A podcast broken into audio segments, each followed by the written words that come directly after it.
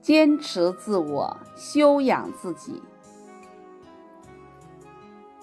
我们还应检查一下自我修养的情况。正是由于缺乏自我修养，所以人们便疯狂地迷信旅游，把意大利、英国、埃及奉若神明。直到现在为止，所有受过教育的美国人仍然对旅游趋之若鹜。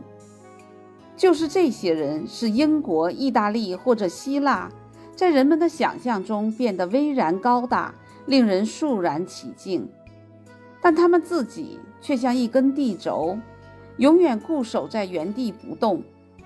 在我们进行决断的时候，我们感到职责就在我们的岗位上，灵魂绝不是一个东游西荡的旅游爱好者。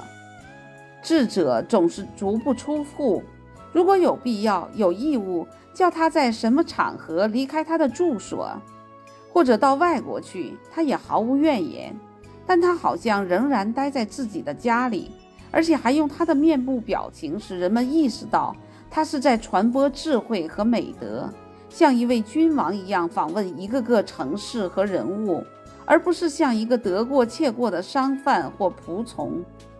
请注意，我并没有武断地反对为了艺术、为了研究和慈善目的的环球旅行。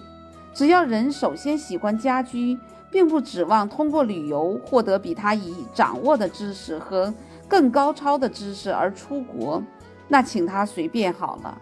可是，如果谁为了取乐，为了获得他手里没有的东西而旅游，那么谁就在脱做脱离自身的旅游。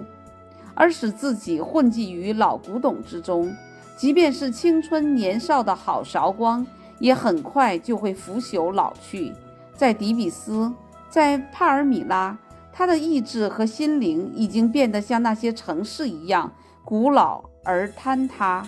他把废墟带进了废墟。